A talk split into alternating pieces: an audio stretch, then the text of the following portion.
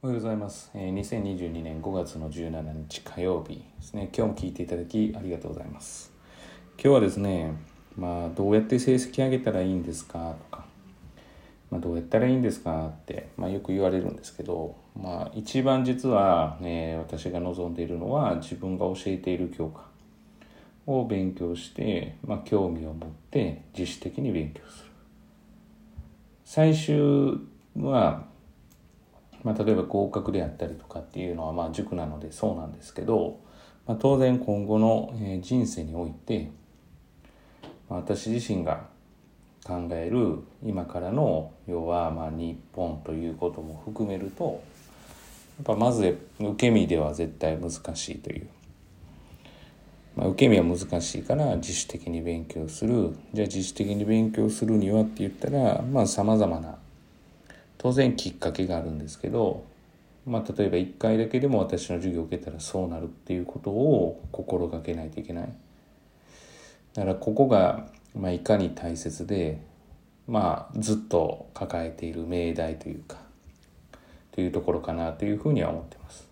まあ、当然ながら好きになってくれる人はいますしその教科をですねまあだからそこに関してはどういう魅力を持ち合わせるかっていうことが大事かなっていうふうには常に考えています。まあ、得てしてですね指導する立場なので、まあ、相手が悪いという、まあ、相手というのは子供、まあ、もしくは、えーちょっと突っ込んだところまでいくと親御さんとかっていうふうに、えーなることがある、えー職種ではあると思うんですよね。まあ現,、えー現に例えばその学校で起きたいじめの問題っていうふうに考えると、まあ、例えばいじめの問題で一番大きなところっていうのは学校の先生の対応なわけですよね。まあ、当然その対応をしっかりと何ですかね、まあ、1から10までしてくれっていうわけじゃなくて、まあ、当たり前のことを当たり前に報告してとか当たり前のことを当たり前に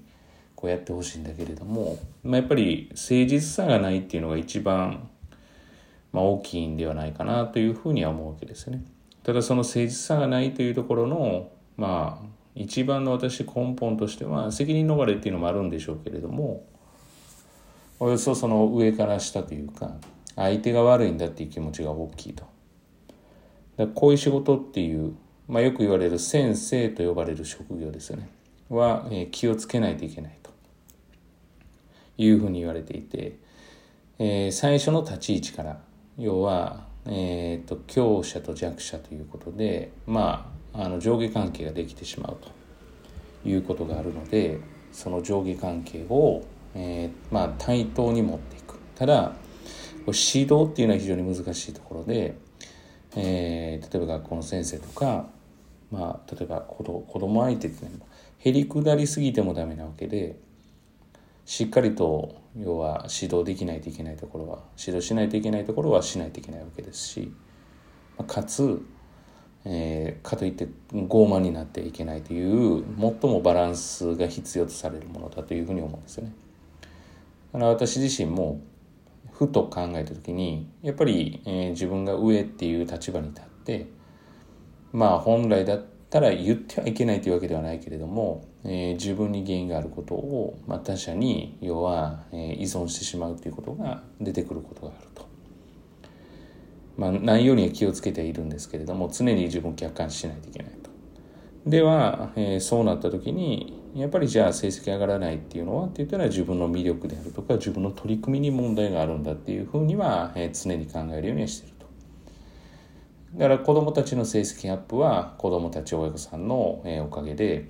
で子どもたちの成績が取れないのは我々の責任というぐらいの気持ちでやはりこの仕事は取り組まないといけないというふうに考えています。